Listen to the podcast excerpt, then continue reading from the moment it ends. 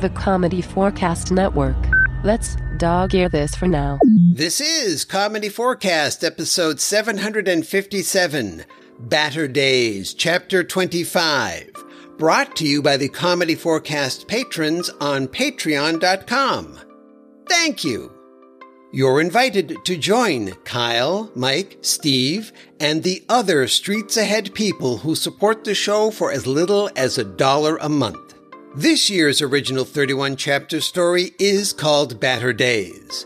To hear it from the beginning, just go to Comedy Forecast, all one word with the number four, dot com slash 2022.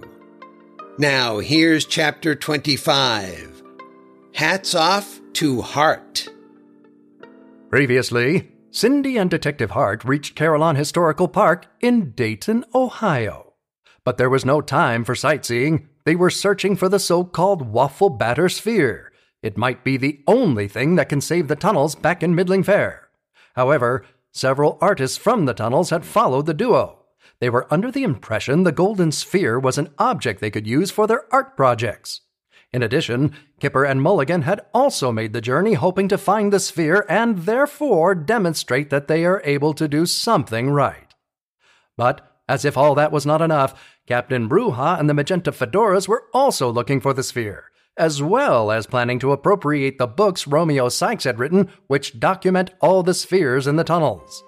As this chapter begins, after witnessing a rather passive aggressive spat between Mark Blumchen and Casey Combs, everyone has just finished a dash across the large grassy mall in Carillon Historical Park, bringing them to the Deeds Carillon Tower. Of course, no one knows what to do now that they have reached the structure. They have simply begun running to and fro. A few of the artists try to tip over the huge sample Carillon bell that sits on a round pedestal near the tower. It does not budge. Kipper and Mulligan try to assess the situation.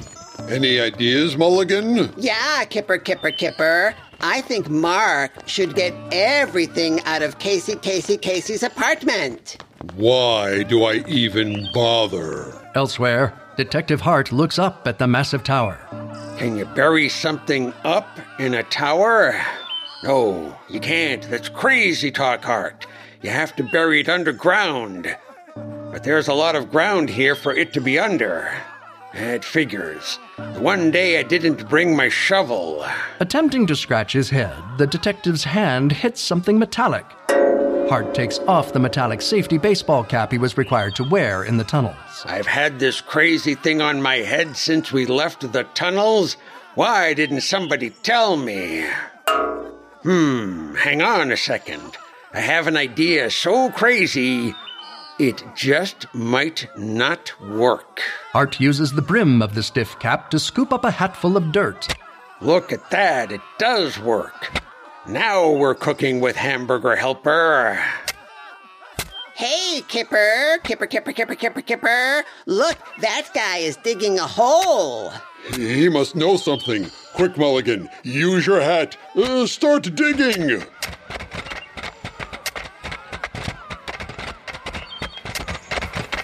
Why do I have to wax her floor before she'll give me my guitar? It's not fair. I. What are you people doing? Stop that! I warn you, I'll get park security. I mean it. They have uniforms. You know what? Fine. Have it your way.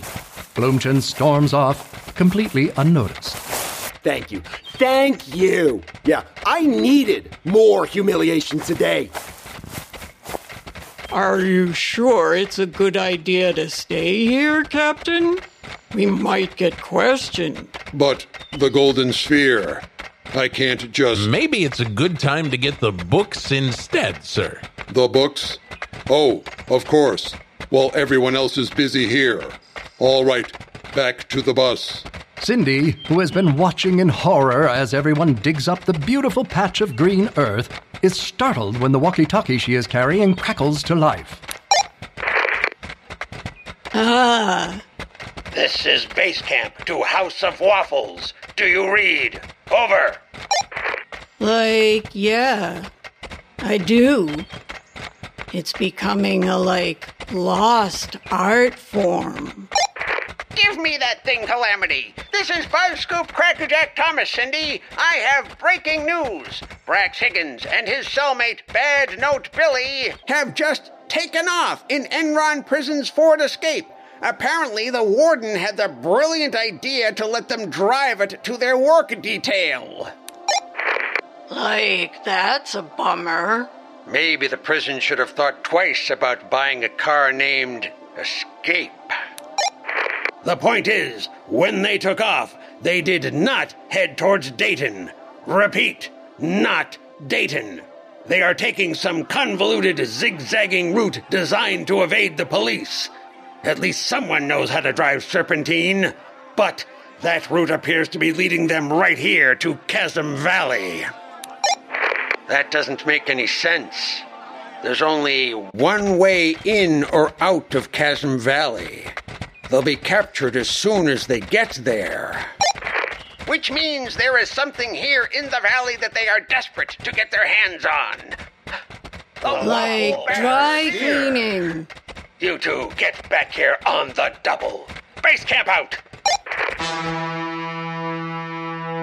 How will Brax Higgins get into Chasm Valley? Will Captain Broughha manage to get Romeo Sykes' books? Be sure to come back for Chapter 26 Serving Up Trouble. In this episode, the parts of Cindy and Chief were played by Bonnie Kenderdine. Mark Blumchen was played by Grant Johnson, voicegranted.com. Ten Toes was played by Paul Barrie from the A Window to the Magic podcast, windowtothemagic.com. And the narrator was played by Gary J. Chambers, garyjchambers.vo.com. Additional voices as well as story and music by Clinton Alvord. Copyright 2022, all rights reserved. And remember to hear the story from the beginning, just go to Comedy Forecast, all one word with the number four, dot com slash 2022. But for now, that's it. We're done, done, done, done, done. Bye bye.